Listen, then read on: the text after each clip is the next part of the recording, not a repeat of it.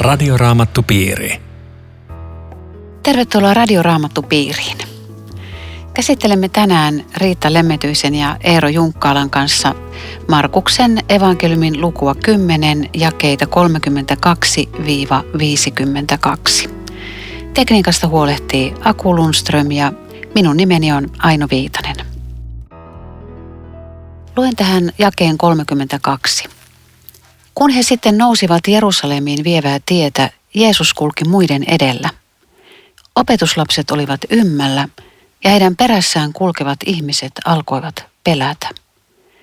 Silloin Jeesus kutsui taas luokseen 12 opetuslastaan ja alkoi puhua heille siitä, mitä hänelle oli tapahtuva. Minkä takia nämä opetuslapset oli nyt ymmällä ja miksi ihmeessä ihmiset on vaeltamassa sinne Jerusalemiin niin ne alkaa niin kuin pelätä? Mä en tiedä, miksi ne pelkää, mutta mulla olisi yksi selitys, miksi ne oli ymmällä. No kerro. Ja mä mietin, että voisiko se olla tämmöinen, että, että miettikö ne, että puhuuko Jeesus nyt tässä kuvakieltä, onko tämä nyt joku vertaus vai voiko tämä olla totta, että olisiko se vähän semmoinen sekoittava juttu, että miten tämä pitää nyt ymmärtää, ei kai kirjaimellisesti kuitenkaan. Varmaankin. Ne ihmetteli. Tässä on siis kolmas kärsimysilmoitus, Joo. joka liittyy tähän tilanteeseen. Eli Jeesus oli jo kaksi kertaa sanonut, että hänet tapetaan Jerusalemissa. Ja ei ne sitä voinut käsittää, koska just, just noin, että ne koitti mielessään sovita, että hetkinen Messias, jos tämä on Messias, ei Messiasta voida tappaa tollain.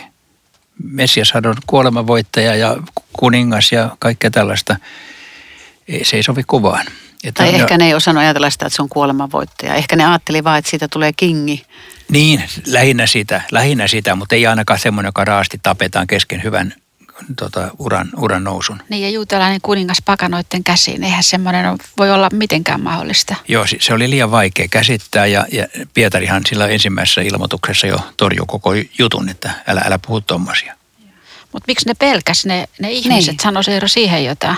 Heidän perässään kulkevat ihmiset alkoivat pelätä. Eli ne näki, että ne opetuslapset tuli ymmällä. Jeesuskin oli varmaan jotenkin vähän erikoisen näköinen, kun se meni Jerusalemiin sitten ne ihmiset alkaa pelätä. Tämä on vähän niin kuin kauhuelokuvasta semmoinen kohtaus. Että... Joo. Mä en, mä en tiedä, mutta voisi olla näin, että ne on menossa pääsiäisjuhlille. Jeesus on herättänyt levottomuutta Galileassa melko paljon. Jerusalemiin on mennyt tiedotuksia, että kaveri tulee juhlille ja ne on koko ajan yrittänyt ottaa sitä kiinni – ja ne on ajatellut, että mitähän täällä nyt tapahtuu. Että, että, ja varsinkin kun Jeesus sitten puhuu vielä omasta kiinniottamisesta, että nyt, nyt, nyt syntyy levottomuutta. Ehkä Jerusalemissa olisi kiva, että olisi rauhalliset, kivat juhlat ja kaikki veisattaisiin virsiä, mutta nyt, nyt voi tapahtua jotain kurjaa. Ei ole kivaa. Siis voi olla, että niillä on joku tämmöinen semmoinen pelko, että Jerusalemissa voi tapahtua jotakin, koska niin vahva tämmöinen Jeesuksen kiinniottamis niin kuin komppania oli käynyt tuolla Galileassakin jo, että, että niillä oli tämä uhka päällä. Ja eikö se ollut niinkin, että kun Jerusalemen mentiin juhlille, niin sehän oli aina semmoinen hyvin iloinen ja riemullinen juttu, että lähdetään... Tuota, Laulettiin vie... psalmeja, niin, joo. Ja, ja nyt, nyt tässä on niin kuin joku tämmöinen tunnelma, tunnelma että et, kukaan ei tiedä mitä on tulossa, mutta jotain on. Ja olisiko, kun Jeesus on hyvin yksityiskohtainen jakeessa 33, he tuomitsevat hänet kuolemaan. Mun mielestä on ensimmäinen kerta, kun Jeesus sanoo kärsimysilmoituksesta tämän ihan suoraan kuolemaan. Ja muutkin yksityiskohdat pilkkaavat, sylkevät, ruoskivat, tappavat. Ja se, se on raaka se on kuvaus ja luovuttavat raaka. pakanoille. Joo. Joo. Mutta kolmen päivän kuluttua hän nousee kuolleista – Ihan niin. käsittämätön. Kukaan ei ole vielä noussut aikaisemmin kuolleista, niin tähän on ihan hepreaa toi puhe. Joo, siis mä luulen, että ne ei ole tota lausetta kuullutkaan. Siis, siis tarkoitan sitä, että, mm. että kun ne kuulee, että tapetaan, kuolee, niin että kamala, ei, ei näin voi tapahtua. Eikä niiden päähän astu ajatuksen poikanenkaan, että sieltä kuolemasta häivyttäisi yhtäkkiä. Siis jos, hän, jos ne olisi sen tosiaan tajunnut, niin hän että hallelujaa, kohta tulee ylösnousemus. Mutta ei kukaan ajatellut näin. Hmm. Mutta tämä koko homma alkaa kuitenkin musta kauniisti, että Jeesus kulki muiden edellä. Että kun mennään kohti, kohti kärsimyksiä, niin, niin Jeesus tulee siihen edelle, meidän edelle ja antaa suunnan ja Ei tarvitsisiko perässä kulkea, vaikka sekin on vaikeaa, mutta Niin, silti. todellakin joo. Ja sitäkin mä mietin, kun nämä näin rajua, tämä, nämä tuomitsee kuolemaan, pilkkaa, sylkeä, ruoskii, tappaa. Et Jumalahan oli kaiken takana, mutta olihan varmaan jokainen heistä kuitenkin vastuussa Jumalalle just tästä, mitä, mitä se Messialle tekee, ettei se pelasta vastuulta, että tota, näin, näin piti käydä.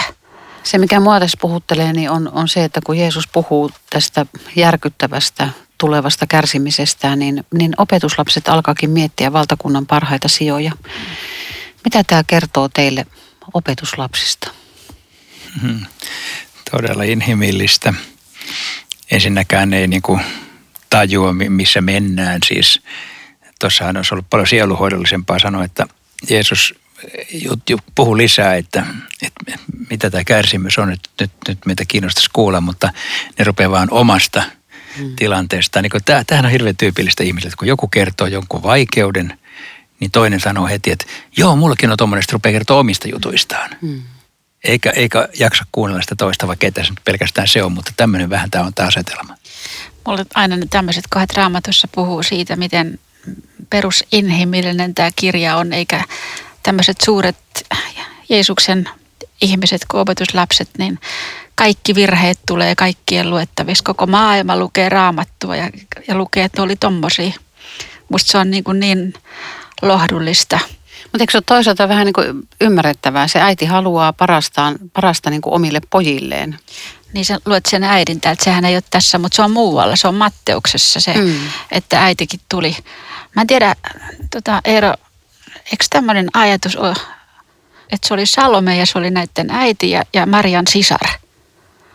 Joo, varmaan. Eli, eli tota, olisiko nämä kaksi kaveria vähän niin kuin varmistellut, että me ollaan kuitenkin niin kuin vähän enemmän kuin Pietari, koska me ollaan sukuakin tässä näin, että joku tämmöinen valta, valta tässä käy. Varmasti joo, ja siis äh, muutenkin Jaakob Johannesson oli kylläkin Pietarin kanssa sisäpiiriä. Et siis Niin. sisäpiiriä siinä mielessä, että kun Jeesus otti kolme johonkin, se otti nämä kolme. Ja. Että Jeesuksella oli joku idea tässä koulutuksessa, että näitä, mutta sitten nämä rupeaa niin rynnimään vähän ohi. Pietarin. Joo, Jeesus on tosi nöyrä, mitä te haluatte minun tekevän. Oletteko te koskaan miettinyt omia paikkoja taivaassa? minä En, en, ole ole. miettinyt. Onko sä? En, en ole kyllä miettinyt. Olen sitä miettinyt, että mitä siellä tehdään siis, mutta, mutta en tällä tavalla näitä pöytä, pöytäpaikkoja varsinaisesti. Oletko keksinyt, mitä siellä tehdään? Jaa. Mä oon miettinyt, että, että voisiko siellä olla kuitenkin eri-ikäisiä ihmisiä, että voisiko siellä olla vaikka jotain lasten, lasten tota, opettamista ja kasvattamista ja Sä haluaisit jatkaa sitä niin kuin, niin, tai pienten vauvojen hoitamista. Ja sitten sit toinen asia, mitä mä oon miettinyt, niin myöskin musiikki, että sitä et siellä, varmaan, siellä on joo. varmaan niin, kuin niin huikeat huippukuorot, että siellä mä haluan kyllä sitten olla laulamassa, mutta että olen mä pohtinut sitä pienten vauvojen hoitamista ja kasvattamista siellä, että jos sellaista on, en tiedä. Hauska. Jaakob ja Johannes, nehän oli tasa varmoja, että Jeesus on kuningas ja kun kirkkautesi tulee. Olehan se vahva Niin, luottamus siitä, kyllä. siihen, että näinhän tästä tulee käymään. Mutta sitten on tämä paikkojen nimetyt paikat, että tota, voisiko se olla siitä sun Mutta vierestä. niillä oli huikea usko kuitenkin. Kyllä joo. Tosin me, me ei kai tiedetä, mitä ne tarkkaan ottaen ajattelee tästä, kun kirkkautesi tulee, että kuinka paljon se on maanpäällinen tai taivaallinen valta loppujen lopuksi, koska aika pitkälti niillä oli tämä maallisen vallan ajatus kyllä loppuun saakka, kun vielä Emmauksen tiellä opetuslapset sanoi, että me luulimme hänen olevan sen, joka oli lunastava Israelin. Eli kyllä, Niin, kyllä, ne, niin, kyllä ne luuli, niin kuin, että se on maallinen. Mutta ei sitä osaa sanoa tarkkaan, että mitä kaikkea siihen ajatukseen sisältyy. Että No mihin teidän mielestä viittaa tämä malja ja kaste, jotka Jeesus nyt sitten lupaa näille Sepedeuksen pojillekin? Malja ja kaste. Se on kärsimyksen vertauskuva. Molemmat, molemmat puhuu samasta asiasta. eli opetuslapsille luvataan kärsimyksiä kuitenkin eri mittakaavassa kuin Jeesuksen. Kun ne, nehän kysyy, että mitä te haluatte minun tekevän, eli tavallaan niin kuin, että että rukoikaa nyt sitten mitä te haluatte, mutta sitten, sitten tämä malja, joka Ketsemaanissa varmaan tulee näitäkin kahta kaverusta lähelle. Se on kuitenkin se Jumalan tahto, joka, josta kaikki on kiinni, eikä, eikä siitä, mitä ihminen tahtoo. Joo, ja, ja kyllähän tässä voi olla viittaus niiden marttyyrikuolemaan, että opetuslapset melkein kaikki perimätiedon mukaan kärsivät marttyyrikuoleman, eli kyllä ne niin kuin joutuvat hengellään niin, maksamaan. Niin, Jaakob oli ensimmäinen. Jaakob oli ensimmäinen. Toinen näistä pojista Joo. oli ensimmäinen marttyyri koko tästä opetuslapsijoukosta. Että se on kyllä tosi puhutteleva, että kyllähän sen malja joi, josta tästä puhutaan. Mä kiinnitin huomiota siihen, kun Jeesus sanoi jakeessa 40, että minä en määrää siitä, kuka istuu oikealle ja kuka vasemmalla puolella, niin mulle tuli mieleen, että se ristiryöväri, se, mä en tiedä, oliko se oikealla vai vasemmalla puolella, mutta se sai paikan ihan vierestä. Joo, todellakin. Ja se oli ryöväri. Että se on, siinä on evankeliumia. Tuossa muuten jakeessa, mua ilahduttaa jakeen 41 sana, että kun muut kymmenet kuulivat tästä, he suuttuivat. Mä että tämä hurskas porukka, alkuseura, ihanteellinen alkuseurakunta, joka on kaikessa. Ja mua taas puhutteli tuo jakeen 42 ensimmäinen sana, mutta mutta vaikka ne suuttu, niin Jeesus kutsuu, mulle tulee heti tästä mutta-sanasta mieleen, että Jeesus on kumminkin lempeä niille. Että vaikka ne suuttu, niin mutta Jeesus. Että se ei lähtenyt komppaan niiden kavereiden suuttumista, vaan te tiedätte, että ne, jotka ovat hallitsijan asemassa, ovat kansojen herroja ja maan mahtavat pitävät kansoja valtansa alla. Niin ei saa olla teidän keskuudessanne. Joka tahtoo teidän joukossanne tulla suureksi, se olkoon toisten palvelija. Minkälaista asennetta tämä teidän mielestä tarkoittaa? Minusta on huvittavaa, että tämä sana palvelija on latinaksi minister. Ja tuota, siitä tulee meidän ministerisana. Niin. Et, et, Onko meidän tuota, ministerit niin, kuinka, kuinka moni hallituksen ministeri ottaa sen pestin sillä sillä tietoisuudella, että näin sen pitäisi olla. Epäilet sen niiden motiiveja? Niin, mä, mä olen täällä palvelemassa toisia, enkä hakemassa Joo, pisteitä ja, mulle. Ja kreikaksi taitaa olla doulos, eli niin, orja. orja. Siinä on erilaisia vivahteita. Tämä on se Jumalan valtakunta, joka panee kaikki ylös alasin. Niin, joka tahtoo tulla teidän joukossanne ensimmäiseksi, se olkoon kaikkien orja. Mitä, mitä tehtävää se voisi tarkoittaa tai asennetta? Että jos sä nyt eroat kaikkien orja. Joo, en mä osaa sitä oikeastaan sillä kuvitella, mutta varmaan siis semmoista, että en rupea itse korottamaan itseäni muiden yläpuolelle, vaan, vaan yritän ymmärtää, että ihmiset on tasaveroisia ja kaikki, kaikki on yhtä arvokkaita ja kaikkia pitää, kaikkien ja kaikkia pitää palvella.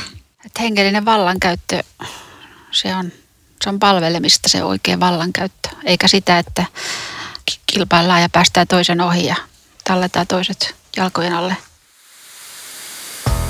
Tämä on Radioraamattu Piiri. Ohjelman tarjoaa Suomen raamattuopisto. www.radioraamattupiiri.fi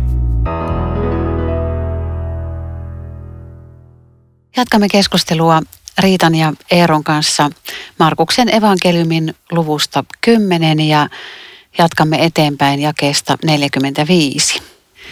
Luetko Eero vaikka tuon jakeen 45? Ei ihmisen poikakaan tullut palveltavaksi, vaan palvelemaan ja antamaan henkensä lunnaiksi kaikkien puolesta. Tässä on jännä, jossain kohtaa sanotaan, että, että ihmisen poika tuli, että hän antaisi henkensä monien puolesta.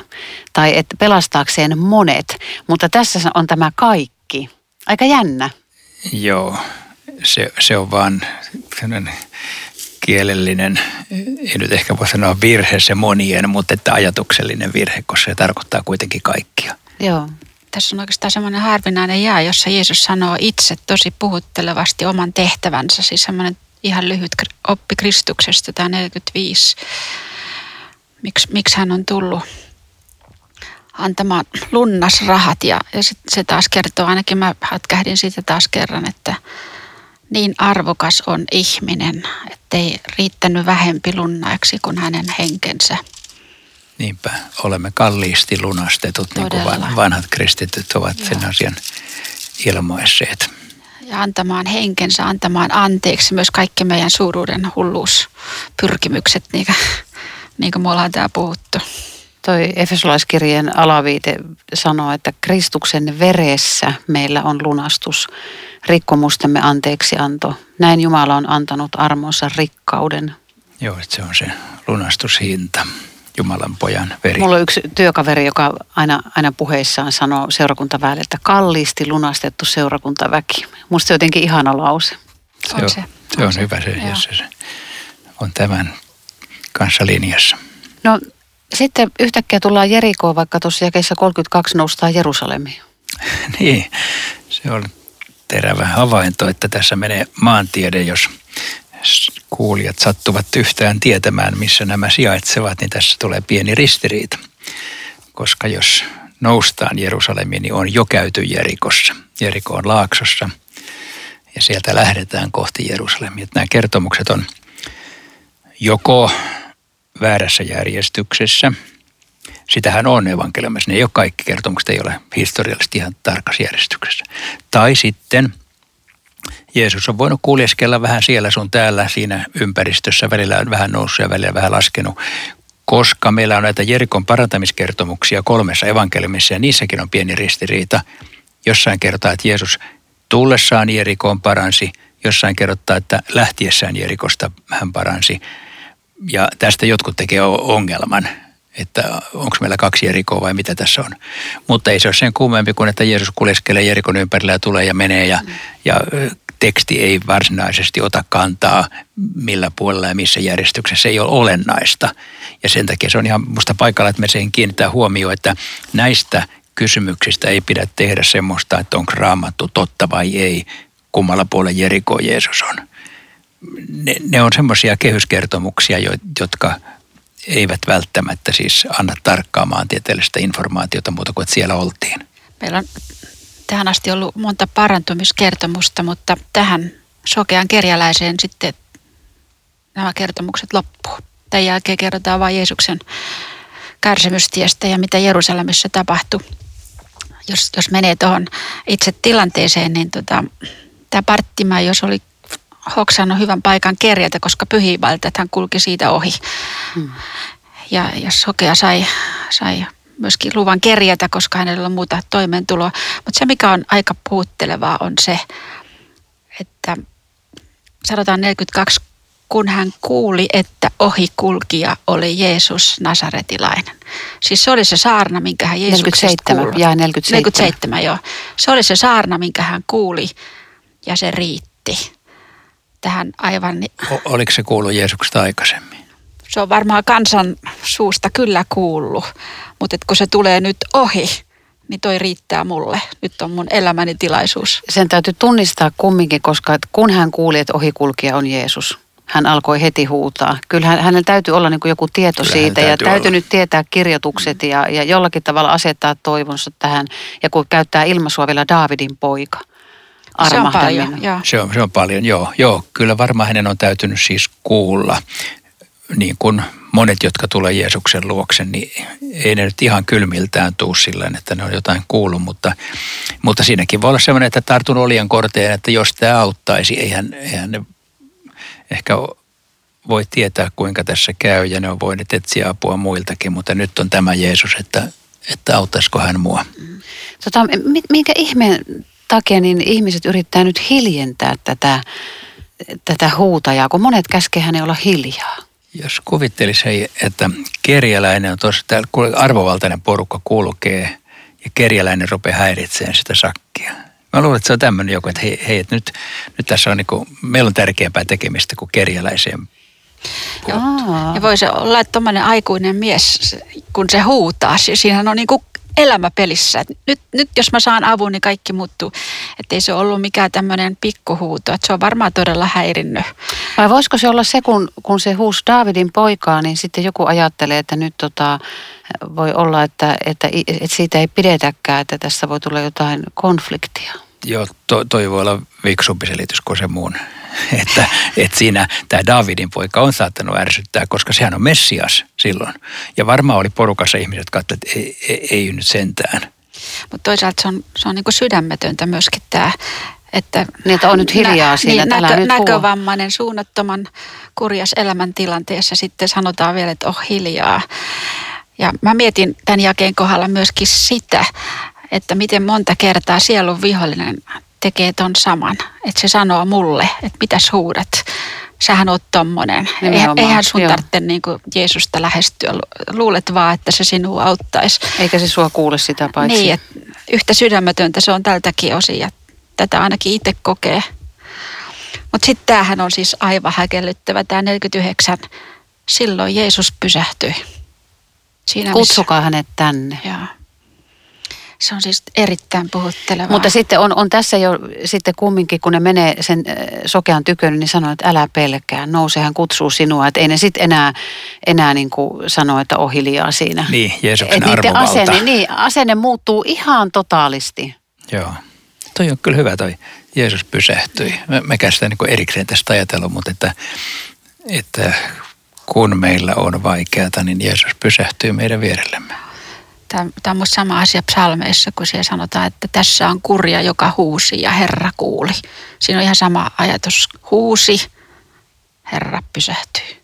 Mitä asiaa sulla Ja on? mulle tulee mieleen siitä, kun Moosesta kutsutaan kansan vapauttajaksi, niin Jumala sanoo, että minä olen nähnyt heidän tuskansa ja nyt tulen auttamaan. Siis että Jumala on nähnyt ja tässä, tässä Jeesus näkee tämän kaverin ahdistuksen, toisin kuin ohikulkijat aluksi eivät näe eivätkä ymmärrä.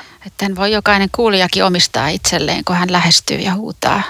Jeesus on ihan samanlainen, yhä hän pysähtyy.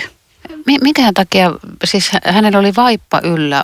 Oliko se niin joku tämmöinen, että hän, hänelle ei tule kylmä siinä tienposkessa, kun hän kerjää, mutta että nyt oli niin kiire, että äkkiä niin kuin se vaippa yltä, minkälainen se sitten on ollutkin, ja, ja hän menee äkkiä jaloillensa ja kiirehtii Jeesuksen luo, että, että siinä niin kuin saa sitten vaatteetkin kyytiä jotenkin, että, että siinä lähdetään niin vauhdilla. Niin varmaankin olisi ollut vaikea Koska juosta niinhän, se, niinhän tuossa sanoikin, että nousi kiireesti jaloilleen. Että kyllä Joo. siinä on niin kuin vauhtia pidetty ja, ja vaippa saa nyt mennä. Niin, että se olisi jotenkin ollut siinä tiellä vaan sitten Joo. se vaatetus siinä. Tämä, tämä seuraava kysymys tässä jakeessa 51 on, on todella pysäyttävä. Mitä haluat minun tekevän sinulle? Minkä takia Jeesus kysyy, kun se tietää? Mitä luulette? Tieskö se? Eikö Jeesus mukaan tiedä kaikkea? Kyllä, ihan varmasti jes. Sokea sen mahdollisuuden ainakin sanoa ääneen. Ja sitten kun hän sanoi ääneen, niin hän, hän kyllä varmaan uskoo, että näin just Jeesus voi tehdä. Jos mä Olisiko tätä se voinut pyydän. sanoa jotain muutakin? No Jeesus varmaan tiesi, mutta, mutta mä luulen, että tämä on sellainen viisas sieluhuolinen kysymys, jota Jeesus tekee silloin tällöin, että, että mitä haluat minun tekevän sinulle. Eli että siis sanoita oma hätäsi, sanoita oma rukouksesi minulle. Siis että sen sijaan, että Jeesus sanoisi, mitä sinä tarvitset, hän kysyy sinulta, mitä sä tarvitset, ja sitähän kutsutaan rukoukseksi. Hän, hän siis odottaa meidän rukouksiamme, vaikka hän tietää meidän asiamme. Se on merkillistä. Joo, mä ajattelin, että tämä, tämä puhuu tästä, että, että on tärkeää, että me sanotaan Jeesukselle oman elämämme ahdinko ja tilanne ja tietenkin myös kiitosaiheet ja nämä. Hän odottaa ja toivoo sitä voidakseen auttaa, vaikka hän voi auttaa muutenkin. Hän voi auttaa, vaikka me emme sanoisikaan. Se, se on varmaan jotain hyvin parantavaa, kun jos täällä omassa sisimmässä möyhii asioita, niin se aina taakottaa. Mutta sitten kun mä siirrän ne täältä ulos täältä sisimmästä ja sanotan, niin mä oon tavallaan siirtänyt ne jo pois. Ja nyt mä kerron ne vielä, että Jeesus, Niin, tä- tässä siinä on se se kaksinkertainen Joo, mitä sä sanoit, että toisaalta siis ihmiselle on hyväksi sanoa ääneen omat asiansa ja kipunsa ja vaivansa. Se, se jo hel, saattaa helpottaa, jos joku kuuntelee. Mutta toiseksi kuuntelija on Jeesus, eikä kuka tahansa. Ja silloin, silloin se on ihan oma painoarvo. joo. No mitä sitten, jos ihminen on huutanut tienposkessa Jeesusta vaikka kuinka kauan ja tuntuu, että Jeesus ei vastaa? Tämmöistäkin tapahtuu, eikä Jeesus kaikkia paranna. Siis esimerkiksi se kertomus, jossa toi nainen huusi tyttärensä puolesta toisessa kertomuksessa, niin aluksi sanottiin, että Jeesus ei vastannut mitään. Ja me emme tiedä, kuinka kauan kesti tätä, Jeesus ei vastannut mitään. Mä melkein veikkaan, että se ei ollut vain minuuttia kaksi. Se voi olla tunti tai päivä tai viikko. Periaatteessa voisi olla. Tai pidempi. Koska Jeesus ei aina vastaa. Ja sillä, että hän ei vastaa, niin silläkin on jokin merkitys. Ja, ja, ja me voimme näistä kertomuksista uskoa, että hän vastaa aikanaan ja hän vastaa omalla tavallaan. Mutta aina hän vastaa. Mutta aina hän vastaa ja aina hän vastaa sillä kun meille on hyväksi, vaikka me emme sitä aina ymmärrä tällä tavalla. Hmm. Mutta se on kipeä kysymys silloin, kun, kun sairastaa, niin kuin, niin kuin me tiedämme tämän kipeyden ääressä. Ja, ja senkin, että, että Jeesus ei niin kuin kaikkia paranna siltä tavalla, että hänen toimintaideansa ei ollut se, että kaikki Galilean sairaat terveeksi tai kaikki Jerikon sairaat terveeksi. Ja tässäkään vaan kuin yksi Jerikosta, olihan siellä varmaan muitakin. Mutta si, siinä on, että tämmöinen niin kuin messianinen merkki. Ja, tietenkin hän niin haluaa ihmisen hätä auttaa, mutta varmaan Jerikos oli enemmän sokeita kuin tämä yksi ja kaksi. Ja, ja muita rampaita, mutta hän ei sano, tulkaa kaikki tänne, vaan parannan kaikki. Ja eikö tämän kertomuksen vahva viesti ole kuitenkin se, että Jeesus ei kulje kenenkään ohi? Että vaikka, vaikka vastausta ei tule Se, joka sitä, huutaa, niin, niin Jeesus joo, joo. Että se, se, sen hän tekee. Ja joka huutaa armahda minua, niin se menee suoraan Jumalan sisimpään, tuommoinen huuto. Muuten kun tässä on kerjäläisestä kyse, mulle tuli mieleen, joskus tota, on kerätty näitä suurten miesten viimeisiä lauseita, niin Martti Lutterin viimeinen lause ennen kuin silmät sulkeutu oli kerjäläisiä olemme, kerjäläisinä pysymme. Siinä oli toisella lailla kerrottu meistä. Mm jotka ei olla parttimaan, jos että on meidän tilanne on ja pysyy. Niin, joka avuksi huutaa Herran nimeä ja se pelastuu. Joo. Joo, se on tässäkin se viesti. Hmm. Radioraamattu piiri. Rukoiletko Riitta tähän loppuun? Herra Jeesus, me olemme tänään oppineet tuntemaan sinua vähän lisää. Kiitos, mitä kerrot meille itsestäsi, että sinä pysähdyt kun me sinua avuksi huudamme. Sinulla on suuret ja rakastavat ajatukset meitä ja elämäämme kohtaan. Me kiitämme tästä ja haluamme luottaa siihen. Ja odottaa myös sitä vastausta, joka sinun mielestäsi on se kaikkein paras meille, meidän elämämme tilanteessa. Amen. Kiitos sinulle jälleen mukana olostasi. Voit lähettää meille kysymyksiä ja kommentteja sähköpostiosoitteella aino.viitanen at sro.fi tai postikortilla osoitteeseen Suomen raamattuopisto PL 15 02701 Kauniainen.